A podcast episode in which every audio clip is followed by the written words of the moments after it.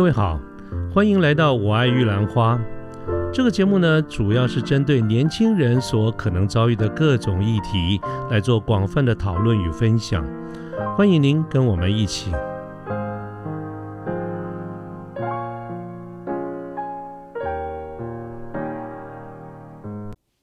呃，各位好，我是卢天记。现在是民国一百一十一年的八月二十七号星期六的这个下午。那么今天想跟大家聊的是，在我们现在这个资讯可以算是一个爆炸的这个时代哈，我们从来其实都不缺讯息，相反的是这种讯息啊反而是多到不行。我们多到这种可以说是看不完、听不完、也消化不完。那么这个是从我们一般做消费者的这个角度而言，我们很大的一个困扰就是我刚刚讲的这些。但是对于这种资讯的发送方，比如说这种厂商，他们日子也好不到哪里去啊，资讯爆炸嘛。那么对于厂商而言呢，他们平常的一个工作，怎么如何的能够去找到 TA，就是我们讲说这个 target audience 啊，目标客户、目标族群。本来其实要找到这种客群就已经够够头痛的了。那么接下来呢，就算厂商找到了这些客群，怎么样对他们沟通呢？怎么样把话讲清楚？我想这个对每一个厂商而言才是真正的挑战。因为其实消费者的耐心有限，时间有限，预算也很有限，通常不会给厂商很多的这个时间去听我们那边慢慢求蘑菇啊。所以对厂商而言的挑战就是怎么样。就是这种非常有效率的去表达我们要表达的这些话，怎么样把话讲简单呢？而不是把它讲复杂。这件事情说来简单，其实真的不简单啊。那么今天呢，我就想跟各位聊聊这件事情，但不是我说哦，是我请了一位我的好朋友专家跟大家来做一个分享。那么这个就是何方共创顾问有限公司的负责人陈佩仪小姐 Becky。啊，那么介绍到这边呢，按照过去的惯例，大家可能就会，呃，想说，嗯，接下来呢，我要请 Peggy 在线上跟我们所有的听众朋友来问个好了哈。以前我们的这个线上访问都是这样子的，错，今天就不是了哈。我们今天这个不是一个线上即时访问的节目啊，所以接下来的这一段呢，是一个录音的这个播出。那这个录音呢，是因为在今天之前这一段节目其实已经播出了啊。跟大家讲一下怎么回事哈。其实比较熟悉我们的听众朋友应该都会知道，我们这个节目呢有一个长期的好朋友，也是一个非常重要的策略联盟的伙伴。那么这个就是何方共创顾问有限公司。那么他们公司呢，主要就是针对企业用户哈，提供一个非常专业的服务，包括新事业的规划啦、品牌策略啦、呃这个连锁啦、特许经营啦。等等这一些哈，这个都是他们的一个专业啊。不过今天因为这一集不是叶佩文节目啊，所以我们就不不再对他们公司多做介绍。以后呢，有机会我再跟大家多多介绍。导致要跟大家说明一下，就是何方共创呢？按照我们刚才所谈到的，他们的这个经营的这个内容跟项目哈，主要的工作其实就是帮助客户跟客户的客户来做沟通。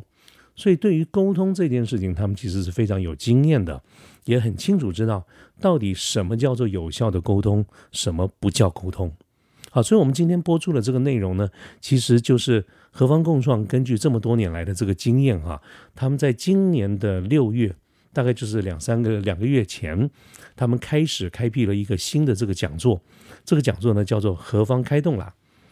那么在这个讲座的第一集。啊，谈的就是怎么样跟客户沟通，怎么样把一些复杂的事情化繁为简，讲的比较简单啊，讲的让客户能够听得懂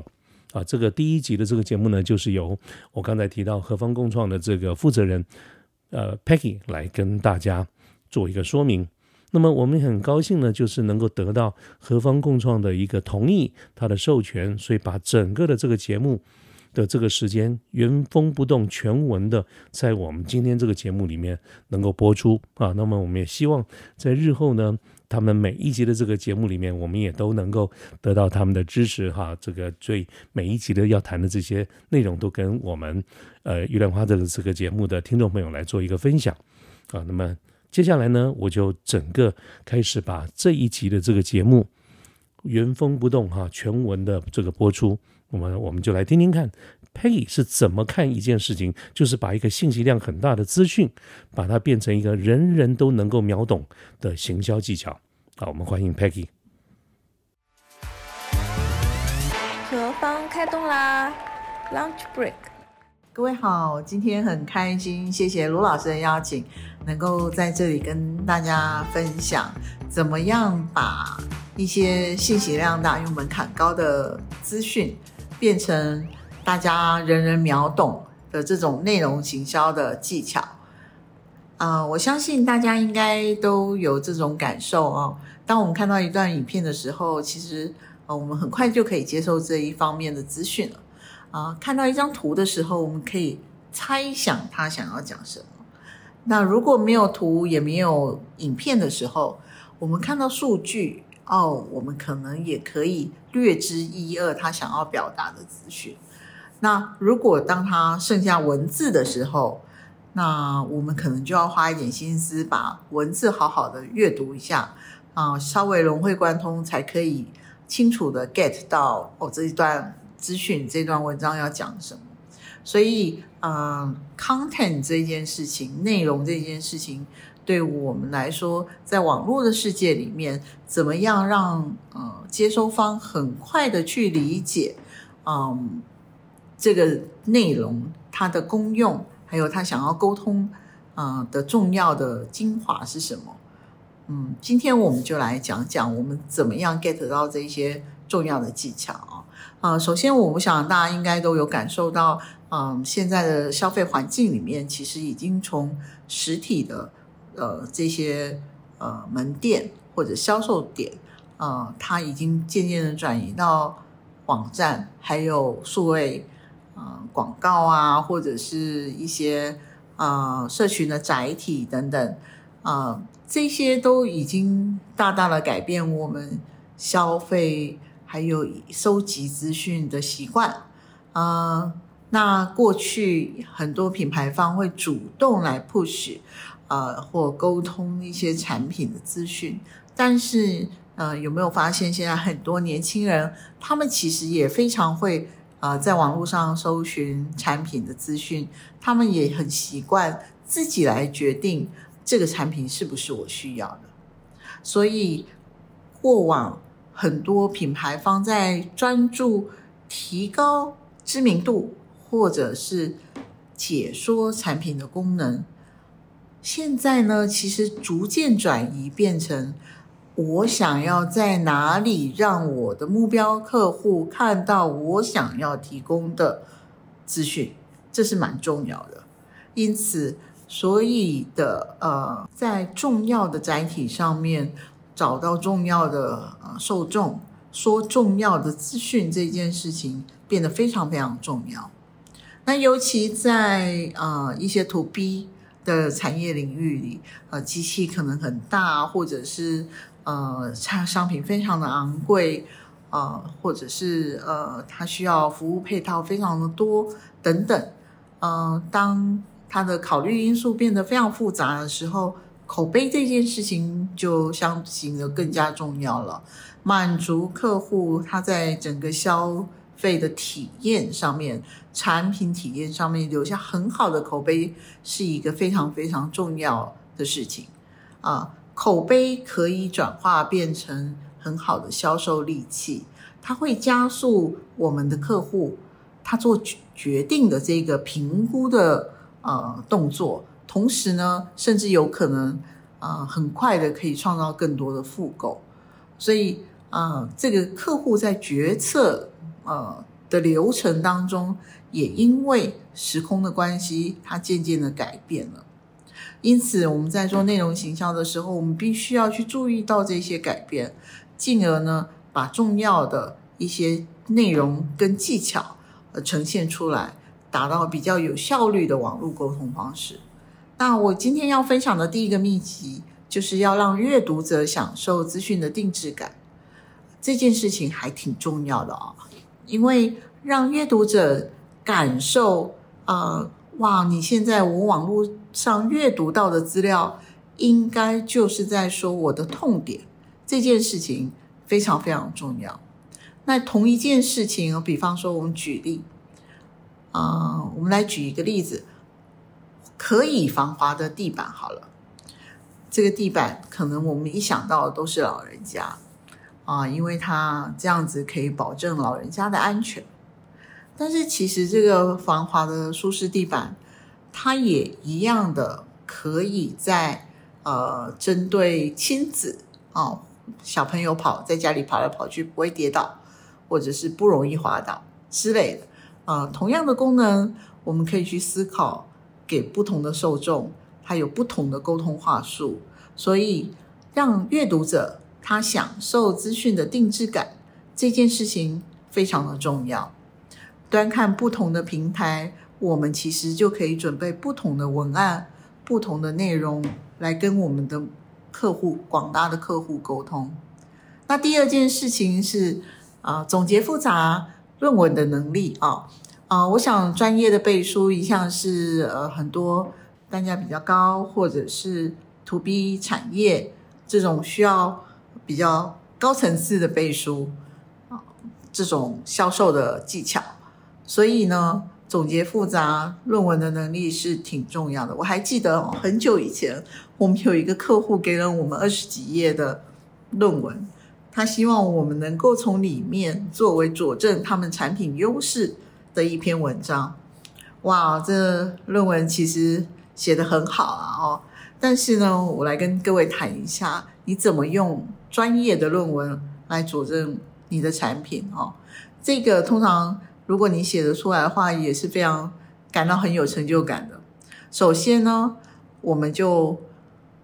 要先搞懂这个论文它的标题里面到底可以为我们整件事情带来什么好处。那对于这个争议点，论文本身在呃辩证的争议点要有基本的认知。那各位，如果你手上有一篇论文，你一定要去阅读论文最前面有一个总结。这个总结呢，可以帮到你很快速的进入状况。再来把部分论文的篇幅，你把它截图作为深入说明的辅助要点，让人家觉得哇，我不是空穴来风，我不是就就随便讲讲，因为人家专家是这么说的，然后用自己的话这个核心的议题，然后总结起来之后，再加上连接展示论文的出处，那就是可以为这个整篇论文做一个很好很好的总结，然后呢引申呃到我们的产品的优势里面去做一个嗯比较深度的验证。那这件事情呢，呃，可以很快的帮到呃产品本身。当然，我们在利用论文的辩证的这些内容里面，其实我们要考虑到说，哎，我这个核心的议题是不是充分的契合？嗯，如果是的话，我想专业的文章、专业的呃专家在说的这些事情啊，一向都是很能够呃受到广大的消费者或者是采购决策者的认同。再来呢，我们要分享一下秘籍三条列优势小题大做这件事情，其实是非常非常重要的啊、呃，很快、很清楚、很清晰的把优势做一个小小小的条列，然后让受众可以减少阅读赘字，他可以很清楚、很快速、有效率的了解这个产品本身、这个商品本身的优势。那小题怎么大做呢？我们把一个小小的优势，其实是可以拿出来做一篇文章的。也就是说，如果当你没有什么素材的时候，其实可以把条列的优势一个一个拿出来，做成一篇一篇的验证的文章、背书的文章，啊、都是很有帮助的。再来，我们分享一下秘籍四哦，用户导向的品牌沟通思维。什么叫用户导向的品牌沟通思维呢？啊、在这里我要请大家也特别注意一下，啊、客户导向不等于用户导向。我们在这里讲的是用户导向。那用户导向指的是什么呢？商品的最终使用用户，他的真正需求是什么？哎，我记得很久以前我们有个客户啊，他呃是做食品原料厂的啊，那我记得他告诉我，永远都要去关注最终使用者的需求。那他们做到什么程度呢？如果你是卖一个食品的呃原物配料，你可能会跟呃很多你的消费者说，或者目标客户说：“哎呦，我的绿茶粉就是比隔壁王家的绿茶粉好，因为我的绿茶粉有什么什么什么成分，因为它是呃或者它是日本进口，或者它有更好的保鲜期等等。”这是一个非常原始的比较型的哦叙述方式。那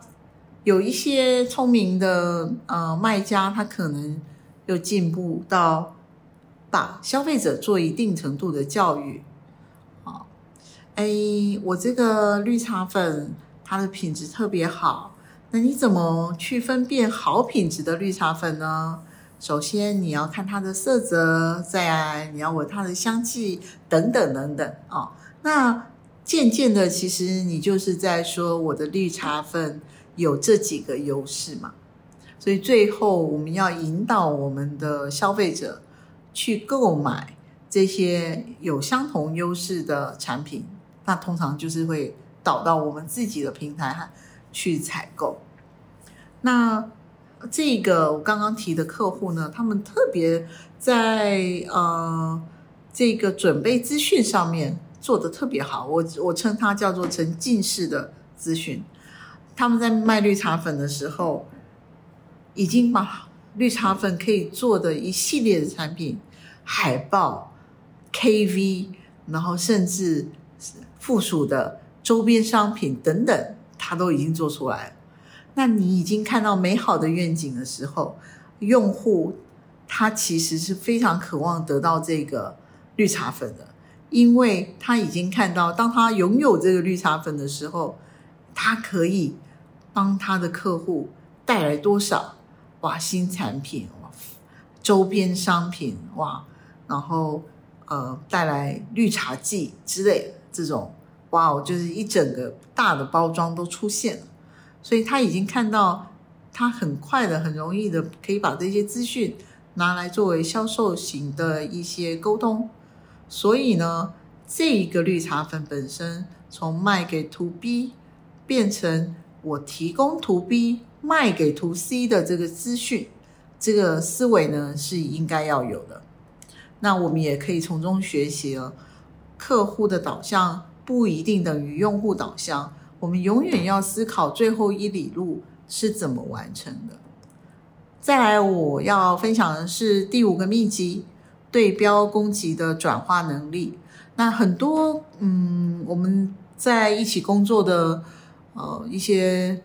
客户啦，常常会说：“哇，我们我们很认真，我们我们产品不错，但是其实对标的大。”大厂牌，它可能是百年的老品牌了，他们真的做的很好，嗯，他们不但品质好、稳定、技术好，然后客户也很多，等等等等。那作为老二品牌呢，我们要怎么去强化我们自己的对标攻击的转化能力呢？当然，我们不不是要去攻击人家，而是针对他们可能呃某一些优势，它。但是会衍生出来的一些忧虑，我们来针对这些啊，或者是我们一些弱势，我们来做一些转化，然后进行一些沟通。比方说，嗯，对方可能产能大，然后可以接很多单，但我们可能产能不大，可是我们克制好，就我们服务好，克制好又勤快，那我们就可以说。哎，我们公司其实克制力特别强。那大公司可能订单很多嘛，没关系，我们就说我们的交期特别快，我们的制呃制造嗯产能特别的有效率。这些呢，把一些弱势哦，呃稍微转化一下，然后持续的去强调这些优势，让我们的目标客户他看到我们的弱势的时候，其实是被转化过的。这是对标攻击的一个转化能力，也非常的重要。再来呢，一定要记得向标杆学习。向标杆学习其实很重要。我们去看看标杆他们所产出的一些内容行销物啊，其实都非常值得我们借鉴哦。不管是他们啊的排版，或是议题，或是内容，其实应该都是他们花了很多的学费啊。因为他们长期在行业里面的耕耘，他们知道哪一些议题是最容易引起关注，或者是他们知道哪一些呃内容是可以影响到他们这个主要采购决策者，